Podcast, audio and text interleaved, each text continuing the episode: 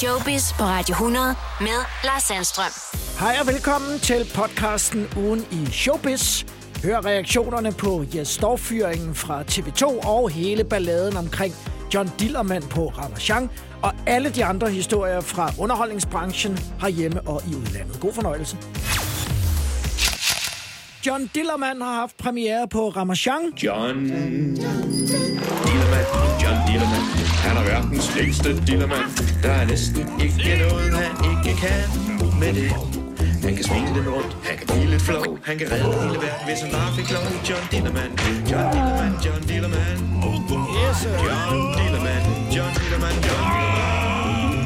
Dillermand. Du lytter til Showbiz på Radio 100 med Lars Sandstrøm. Nu er altså på Ramasjang. Tænk, hvis du havde verdens længste diller. Det har John Dillermand. Det får ham tit i problemer, og det kan blive rigtig pinligt. Men når han står ved, at han er anderledes, så kan han redde børn, babyer og biler, og sågar hejse flaget med dilleren.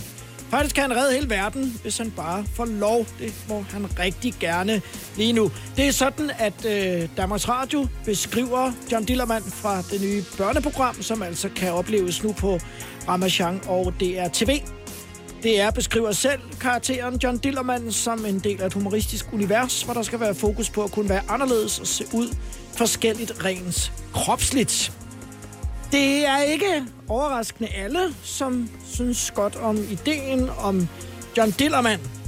Der er blandt andet en bruger, som skriver, mine penge skal satme ikke gå til at sponsere alt jeres efterhånden pornografiske materiale på samtlige DR-kanaler.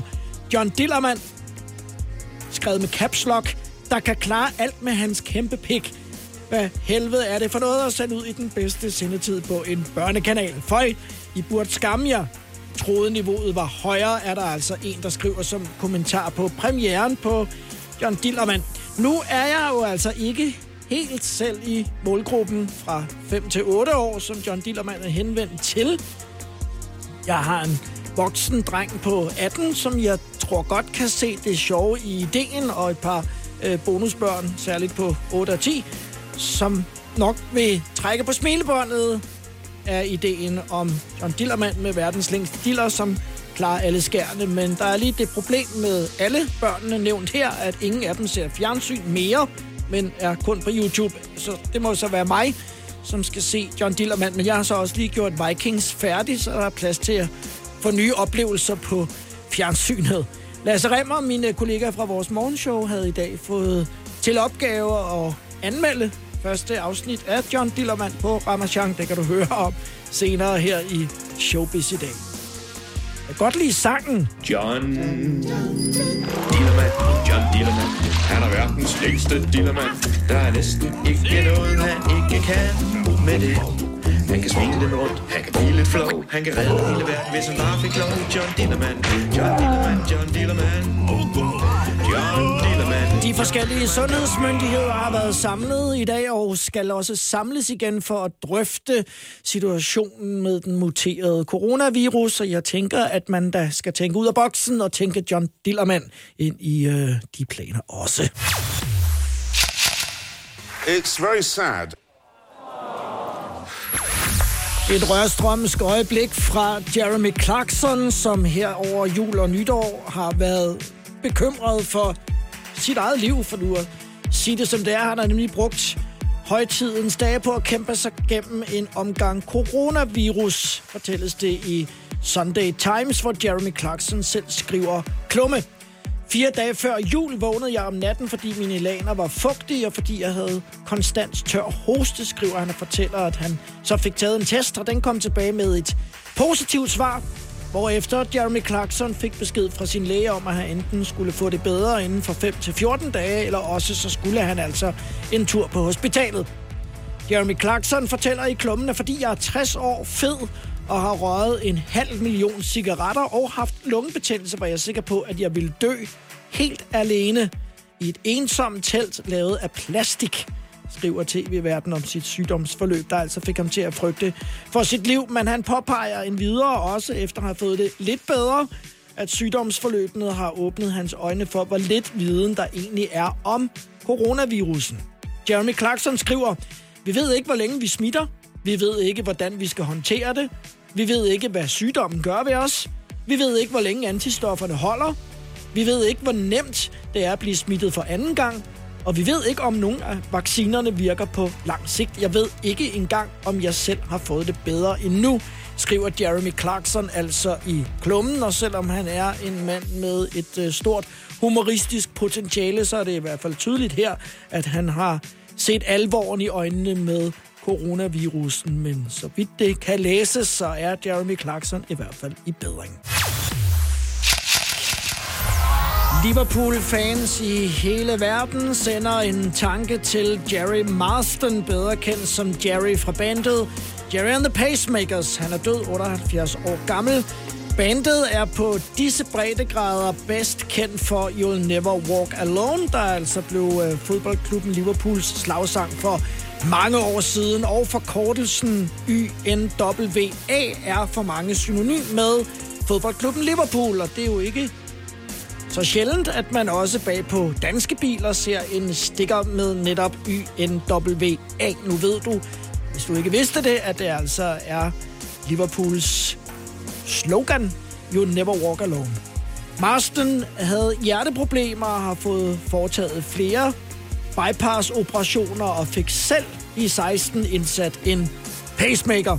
Og i et interview er han også blevet spurgt, om han ikke kunne se det lettere ironiske i, at han var forsanger i et band, der hed Gerry and the Pacemakers, og nu altså selv havde fået sat en pacemaker i sig.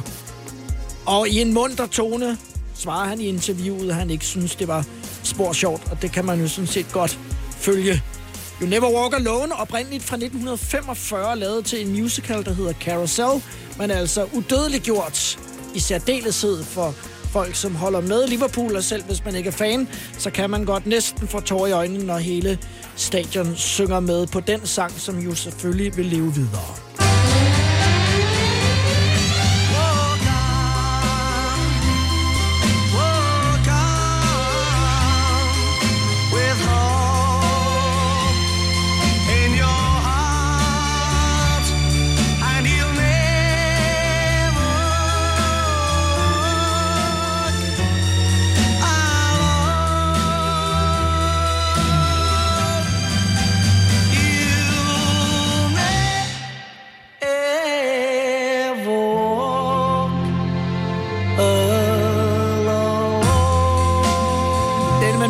Sunget endnu højere næste gang, at Liverpool går på banen, og så kan fansene der jo trods alt glæde sig over, at Liverpool FC er på førstepladsen i Premier League, på en del førsteplads sammen med rivalen fra Manchester United. Lukas Forchhammer, det navn, det kender vi også rigtig godt, for han har også været en af dem, der er blevet spillet allermest i radioerne i løbet af 2020, og i et interview til Politiken fortæller Lukas Graham, forsangeren, at han har brugt året, hvor han jo ikke har haft så travlt i og med, at han ikke har kunnet rejse nogen steder, til at rydde op i sit liv og komme sit mangeårige hashmisbrug til livs. Et misbrug, der ifølge ham selv har varet det meste af hans voksne liv. Så i efteråret, og det har jo været hemmeligholdt indtil nu, så var han afsted på et ophold på behandlingshjemmet Tjæle, som ligger nær Viborg, og her har han fået den hjælp, som Lukas Graham, Lukas Forchhammer, altså har brug for. Han fortæller i interviewet med Politiken, at han har skrevet mange af sine sange, mens han var påvirket af hash. Han siger også, at han igennem årene har brugt hashen til at komme igennem svære perioder og stress. Nu håber Lukas på, at hans nye kurs vil give kæresten en mand, der er mere i balance, en nærværende mand og en, der er den samme hver dag. Lukas Graham Forchhammer prøver at erstatte sit misbrug med terapi, fysisk træning og yoga. Og så skulle det ikke overraskende også gøre noget for stemmen, som kan komme til at lyde bedre, end den har gjort i årevis, da det ikke har været godt for Lukas Graham at ryge så mange joints, som han har gjort. Pøj pøj med det nye liv. Der er mange af os, som i løbet af 2020 har tænkt over tilværelsen og sat noget positivitet ind i vores eget liv, som vi jo altså kun selv har ansvar for. Det var i foråret, at jeg her i Showbiz kunne fortælle, at Kasper Christensen og fru Isabel flyttede ud af byen igen, og denne gang til Hornbæk. hvor de jo ellers har opholdt sig både i byen, men også en periode i Ålsgård. Købte villaen på over 300 kvadratmeter i Hornbæk for 11,4 millioner kroner, og nu kan jeg så i Showbiz i dag fortælle, at nu er huset til salg igen. Det bekræfter Kasper Christensen over for Ekstrabladet. Den er blevet sat til salg til 24 millioner kroner, og så kan man måske godt stusse over, hvad gør dette hop på 11,4 op til 24 millioner på 9 måneder. Men villaen har været igennem en gennemgribende renovering, som altså gerne skulle kunne indfri den pris, som Kasper Christensen og Frohe altså nu kræver for huset, 24 millioner kroner. Villaen har også fået stemplet som bevaringsværdig. Under 2. verdenskrig, der benyttede tyske nazister nemlig ejendommen som et tilholdssted, og det er så også derfor, at Kasper Christensens villa har fået tilnavnet Naziræden. Skulle det lykkes at sælge for 24 millioner, så forventes det, at Kasper og Isabel kan hive en fortjeneste på omkring 10 millioner kroner ind, når ejendomsmæglere og håndværkerne altså er betalt, og så kan man måske fristes til at tro, at der til den pris måske også gemmer sig noget nasekuld ned i kælderen. Det vil de kommende ejere kunne finde ud af. Blinding Lights i Showbiz på Radio 100, hvor der på onsdag er streamingpremiere på en ny sæson af Forbrydelser, der rystede Danmark. Der streames på Dplay og Discovery+. Og her fortæller Remy om nogle af de oplevelser, han havde i forbindelse med sagen, der blev kaldt Se- og Hør-skandalen, hvor tekniske hjælpemidler altså gjorde, at det var muligt for at se og høre journalist Ken Rasmussen at spore de kendtes færden via deres kreditkort. Her et uddrag fra udsendelsen med Remy. Og så tjekker vi ind i receptionen og kører kortet igennem, så ringer Se og Hør. Hvordan fanden ved de det? Det ved vi så i dag. Jeg stopper i X-Factor efter sæson 3, for der kan jeg ikke trække vejret længere. Jeg føler, at jeg ikke er herre over mit eget liv. Der er ikke noget liv, der er kun, hvad de skriver om mit liv, udtaler Remy i forbindelse med 3. sæson af Forbrydelser, der rystede Danmark, som altså kan streames fra på onsdag. Det her er Showbiz på Radio 100. Forestil dig en mixed martial arts kamp, altså en kampsportsduel, mellem to herrer, hvor den ene er 26, og den anden er 58. Det vil jo umiddelbart virke som en lidt unfair kamp, hvor man ikke havde matchet modstanderne rigtigt over for hinanden. Men hvis jeg siger, at den herre, som er 58, er Tom Cruise og i ret god fysisk form, og jo altså kendt for at udføre alle sine stunts selv, blandt andet i Mission Impossible-filmen, så kan det jo godt være, at billedet bliver en lille smule anderledes. I det andet ringhjørne, der har vi Justin Bieber. Og det er i hvert fald Justin Biebers drøm, for han har nu flere gange over det sidste halvandet år udfordret Tom Cruise til netop en decideret slåskamp i kategorien Mixed Martial Arts, MMA.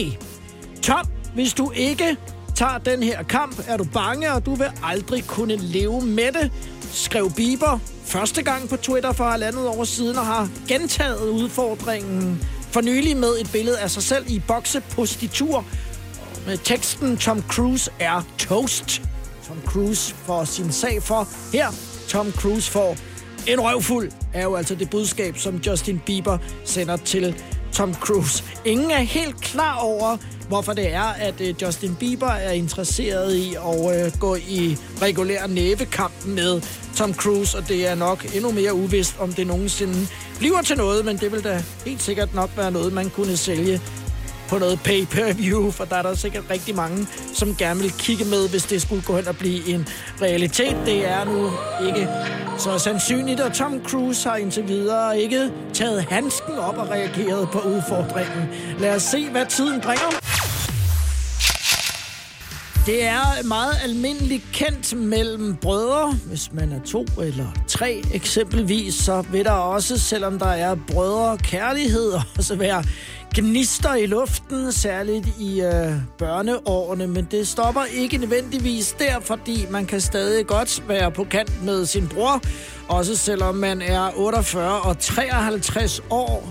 I dette tilfælde Liam og Noel Gallagher fra Oasis. Og det er jo altså ikke bare år, men årtier, af dramatik mellem de to, som jo bestemt også var med til at give en nerve og en spænding i Oasis, der var med til at gøre bandet så store, som de jo altså var engang.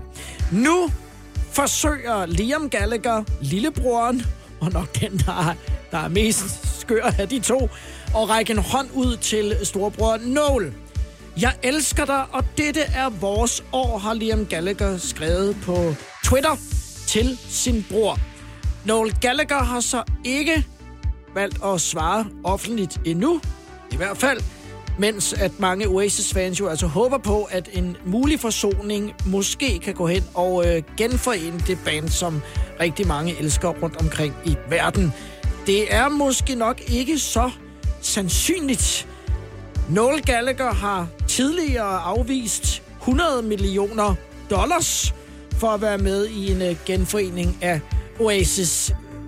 De er begge nok temmelig velhavende stadigvæk, også selvom der er blevet drukket mange whisky og bajer gennem tiden, så har de to brødre det jo nok meget godt økonomisk, og det er i hvert fald ikke det, der skal få Noel Gallagher til fadet for at igen at optræde sammen med Liam. Men nu er der i hvert fald rakt en hånd ud fra lillebrors side, og så vil tiden vise, om det kommer til at bære til mere, end at man måske bare kan mødes hjemme hos familien til jul. Det kan være, at den bare bliver der, hvis det overhovedet er muligt.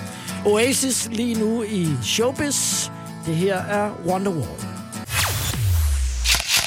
Jeg tænker, at der er rigtig mange af os, der har brugt den ekstra tid, vi har haft i løbet af coronaåret, og selvfølgelig også her de første måneder af det nye år, på at kigge lidt på, hvordan ser der egentlig ud derhjemme. Det hænder jo, at der er steder, hvor man kan købe indretning, der har åbent, og de har været flittigt besøgt over det seneste stykke tid. Det gælder også for Miley Cyrus, der dog har en lidt utraditionel form for indretning i sit hjem, lader det til. Det afslører hun i et radioprogram, der hedder Barstool Radio. Her fortæller Miley Cyrus nemlig, at hun indkøber sexlegetøj egentlig til sig selv, men ender med at bruge det som indretning i sit hjem. Og det første, jeg tænker her, det er, hvordan? Fordi at det sexlegetøj, som jeg har hørt, at man kan købe, har jeg måske lidt svært ved at se sådan flankeret af en kælervase, som så står lige ved siden af. Men det er jo ikke første gang, at Miley Cyrus har skilt sig en lille smule ud fra mængden, og så kan vi jo kun tænke over, hvordan der ser ud hjemme hos Miley. Eksempelvis i et af de mange huse i Malibu. Jes Dorph fyret fra TV2, eller teknisk set fyret fra Nordisk Film, som producerer God Aften Live til TV2. Det var noget af en bombe, der sprang i medieverdenen i aften, så det sker altså efter den interne advokatundersøgelse, som TV2 har sat i gang om arbejdspladsen, om sexisme og sexchikane på TV2, skriver Ekstrabladet. Jes Dorph meldte kort tid efter fyringen selv ud på Facebook og skriver blandt andet, at han er rystet og han er voldsomt skuffet, lyder det nu fra den tidligere God Aften Live-vært i et langt opslag, som kort efter, at det var postet på Facebook, fik 2.000 kommentarer og 1.200 delinger, mens næsten 6.500 allerede i aftes havde liket opslaget, som tv-verden altså lagde op. Nogle af kommentarerne er, at jeg mangler ord. Ja, jeg er af hundkøn, men kan slet ikke identificere mig med det behov for at hive gamle sager frem i lyset, selvom jeg godt kunne bidrage med et par stykker. Yes, fuld opbakning herfra, er der en Facebook-bruger, der skriver. Poul Madsen, han er chefredaktør på Ekstrabladet, skriver for vildt. 18 og 20 år siden, refererende til de sager, som er i sagen her. Modigt, du går imod. All the best, skriver altså Poul Madsen fra Ekstrabladet. Kåre Sand, tv-producer, kendt for De Unge Mødre, skriver ked af at høre det. Lyder som et kafkask mareridt, skriver Kåre Sand. Og den tidligere fodboldspiller Stig Tøfting lader heller ikke til at være helt overbevist om, at fyringen af Jes Dorph er det rette at gøre. Indtil det modsatte er bevist, har du sgu min fulde opbakning, Jes Dorph. 18-20 år siden, det kræver mere end et klap i røven, skriver altså Stig Tøfting. Og Jes Dorph er selv ude at sige, jeg må ikke, når den historie her er blevet offentlig, skjule mig i min lejlighed og lade være med at møde omverdenen, for jeg føler mig uretfærdigt behandlet. Så jeg bliver nødt til at konfrontere det og forklare mig. Det dummeste, jeg kan gøre, er at bukke hovedet. Og det er også derfor, jeg fortæller min historie nu. Jeg vil kraftedme ikke bukke hovedet, siger Jes Dorph Petersen til Politikken.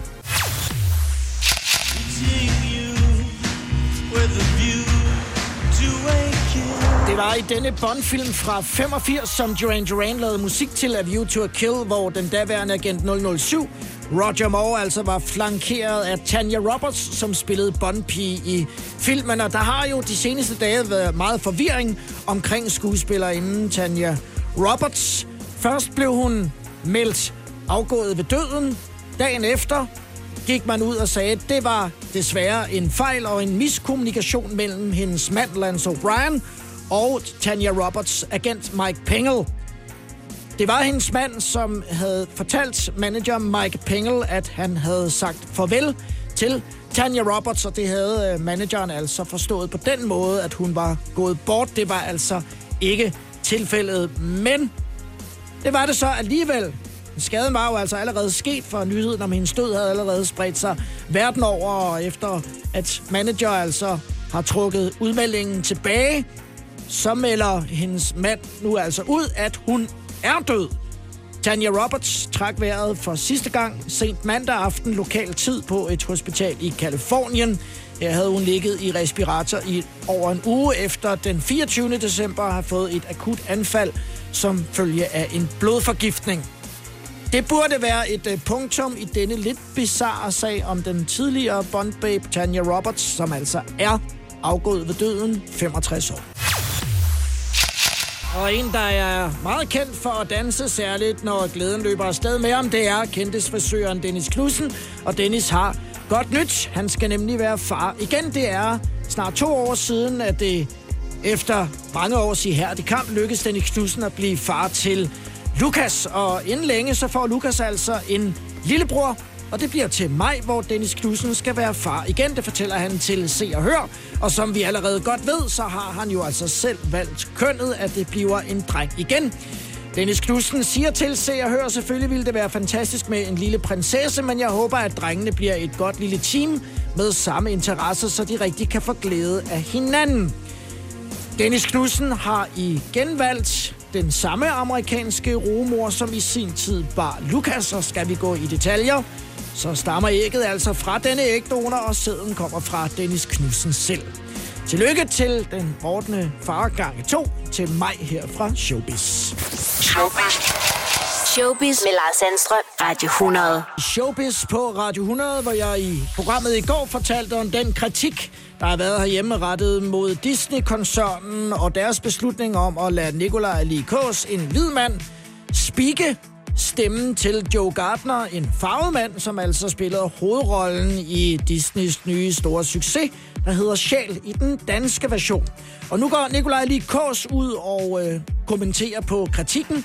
Nikolaj Lie Kaas skriver: hver dag går jeg på arbejde og lader som om, at jeg er en anden. Jeg har spillet folk, der er klogere end mig, dummere end mig, personer, jeg ikke forstår eller overhovedet ikke deler holdninger med, fortæller Nikolaj Lie Kaas. Men jeg er så taknemmelig for at få lov at sætte mig ind i, hvordan andre tænker og føler, og få lov at forsvare dem. Og hver dag går jeg derfra med en langt bedre forståelse af mennesker, der ikke er mig selv. Nikolaj Lie Kaas er dog enig i, at der kan være tilfælde, hvor det ikke bør være en person med en anden farve end skuespilleren, der skal spille rollen. Dog ikke i dette tilfælde. Nogle deler den holdning, at tiden ikke mere er til, at en animeret karakter med en hudfarve kan spilles af en anden hudfarve, skriver Nikolaj Lie Kaas. Så det er jeg faktisk i nogle tilfælde tilbøjelig til at give dem ret i. Ikke generelt, men i meget karikerede eller udleverende tilfælde. Lige her dog undrer det mig, og faktisk udvander det debatten, at en karakter som Joe Gardner, som netop er et godt eksempel på, at det er fuldstændig ligegyldigt, hvilken etnicitet din hovedkarakter er, skal gøres til et racespørgsmål, siger Nikolaj Lie Kaas altså i svaret til den kritik, der har været de seneste dage over, at det er ham, som altså speaker den farvede figur Joe Gardner i Sjæl.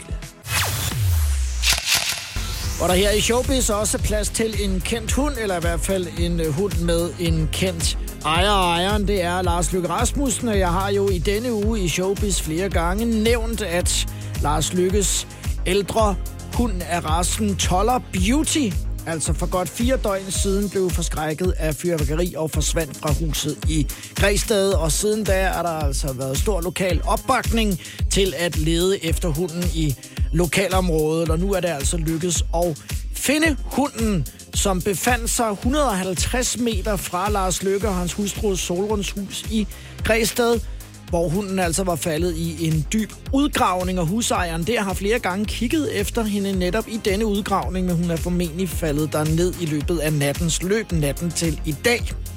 Det har varmet vores hjerter, og så mange mennesker har engageret sig i eftersøgningen af hende. Tusind tak til jer alle sammen, og ikke mindst dem i Facebook-gruppen Eftersøgning Beauty, som har uddelt flyers og gennemsøgt hele Græsteds omegn over de seneste dage. Hvis tiderne tillod det, vil vi invitere gruppen til hundefest i Græsted, men det kan vi forhåbentlig gøre til sommer, skriver Lars Løkke i sit Facebook-opslag fra tidligere på dagen.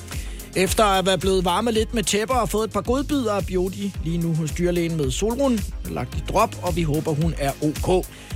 Lars Løkke slutter med at skrive, man skal nok være hundeejer for at forstå det her, men vi er enormt lettede og meget taknemmelige. Beauty er hjemme igen.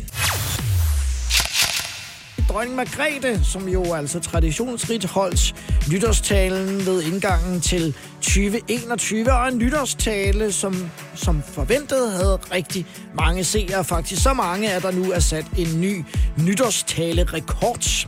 Ifølge Gallups målinger så 2.761.000 danskere med klokken 18, hvor dronningen jo som bekendt startede, og det er næsten halvdelen af Danmarks befolkning. Seertallene er fordelt over DR, TV2 og TV2 News, som alle sammen samsender nytårstalen. I den forbindelse talte BT med kommunikationsekspert Anna Thyssen, der også forventede, at historisk mange ville se med, fordi man jo altså sidste år havde en forventning til talen ovenpå et mange måder mærkeligt 2020. Rekorden holdes dog af DR's dramaserie Krøniken, som tilbage i 2004, da man viste afsnit 10 på en enkelt kanal, havde 2.714.000 seere. Men altså seerrekord til nytårstalen og et historisk øjeblik, hvor vores dronning jo altså rent formuleringsmæssigt var dus med Danmark. Gud bevarer jer alle sammen. Gud bevarer Danmark. Showbiz på Radio 100 med Lars Sandstrøm. Det kan være en ret speciel, både følelsesladet og mærkværdige oplevelse, når man laver et radio- eller et tv-program sammen med en hold kolleger, og hvis der så pludselig er en, der ikke er med mere, enten fordi at vedkommende er gået bort, eller af andre grunde simpelthen er holdt op i selve programmet. Og det prøvede Abdel Aziz Mahmoud på God Aften Live på TV2 i aftes. Han sagde i starten af programmet, lad mig starte med at sige, at det har ikke været nemt for os at lave det her program. Vores kollega Jes Dorph er her ikke mere, og det er en historie som medierne og som vi her på TV2 altså også dækker, sagde Abdel Aziz Mahmoud i starten af programmet. Men på trods af de få sætninger, så var det en tydeligt berørt vært i den bedste sendetid og live, der kunne åbne programmet med at skulle i tale sætte chokfyringen. Flere gange måtte han tage en dyb indånding, inden han til sidst måtte ende med et dybfølt puha, og så vende tilbage til programmets oprindelige sendeplan, skriver Se- og Hør. Mens at hovedpersonen Jes Dorph Petersen få 100 meter derfra i konkurrentens studie, nemlig hos aftenshowet på DR, måtte svare på spørgsmålet, hvorfor han stod frem og ikke gemte sig i de her dage. Der konkluderede jeg, at jeg fandt undersøgelsen så fejlbehæftet, så unfair, og deres konklusioner så forkerte, at jeg vil have meget svært ved at leve resten af mit liv. Jeg er 61 år i dag, ved at bukke hovedet, og om jeg så må sige, bare tage den uretfærdighed ind, og så have den inde i mig i de dage og måneder og år, jeg har tilbage. Så jeg valgte, også efter samråd med min kæreste og mine nære venner, at den eneste måde, jeg kunne få retfærdigheden frem, det var ved at fortælle min historie med de omkostninger, det også har, og den store fokus, der har været på det i dag, og sikkert også er de kommende dage. Så jeg valgte simpelthen at fortælle min historie, det har været hårdt. Fortæller Jes Dorph Petersen i aftenshowet på DR i går, og selvom at Jes Dorph og hans advokat i dag har meldt ud, at de ikke har tænkt sig at lægge sag an mod TV2 oven på fyringen, så er det i hvert fald helt sikkert, at det sidste punktum ikke er sat i den historie endnu. En anden, som nok også siger, når han hopper i det kolde vand, det er herren, som man kan høre hoppe i her. Læg mærke til åndedrættet. Der bliver prostet godt. Og det er altså et tydeligt tegn på, at vandet er koldt. Faktisk omkring 3 grader. Og manden, som er hoppet i her, det er Lukas Graham, som måske har valgt at tilføre sin afvænning for både alkohol og hash med simpelthen at vinterbade, eller også er det bare udfordringen, som han har taget op. På hans Twitter er der i hvert fald hashtagget 2021 Cold Challenge vedhæftet. Tager en iskold dukkert i den lokale kanal for at følge hashtag Iceman Hofs Råd, skriver Lukas Graham altså på sin Twitter-profil og deler nøgen-video af sig selv, hvor han altså hopper i det iskolde vand og bliver endnu mere frisk her i starten af det nye år. Og så bliver det jo interessant at se, om der er andre kendte mennesker, som hopper på hashtag 2021 Cold Challenge udfordringen her det kommende stykke tid, der er. Ikke så meget andet at lave, end at lade sig afkøle i det iskolde vand. Og det er netop, der taler en vinterbader, at når temperaturen kommer under 7 grader, at det begynder at kunne mærkes i kroppen. Det er der, det for alvor begynder at prikke, og så er der noget ved det. Rigtig god fornøjelse, hvis du springer ud i det. Dumme historier er underholdende, og sande dumme historier er endnu mere underholdende. Som jeg nævnte i starten af timen her, så har vi jo altså en folkesygdom i samfundet i øjeblikket, og det er ud over corona, altså kedsomhed. Der er rigtig mange, som keder sig utrolig meget. For mit eget vedkommende kan jeg fortælle, at det er et rigtig skidt tegn, at jeg om aftenen glæder mig til, at jeg skal i seng. Det er meget usædvanligt, og jeg glæder mig til, det snart er overstået. En person fra England, han hedder Thomas Dodd. Det gør han så ikke mere. Han keder sig nemlig så meget, at han juleaften, og det er jo så dagen før, at man fejrer julen i England, drak sig så stiv i champagne, at han har ændret sit navn formelt til Celine Dion. Og han har også de dokumenter, der lovmæssigt nu altså bliver udfyldt i forbindelse med et sådan navneskift, og nu har manden, som vi før kendte som Thomas Dodd, nu som Celine Dion, altså tænkte sig at gå planken ud, for nu er han jo gået hen og blevet verdenskendt på det her stunt, skriver blandt andet New York Post.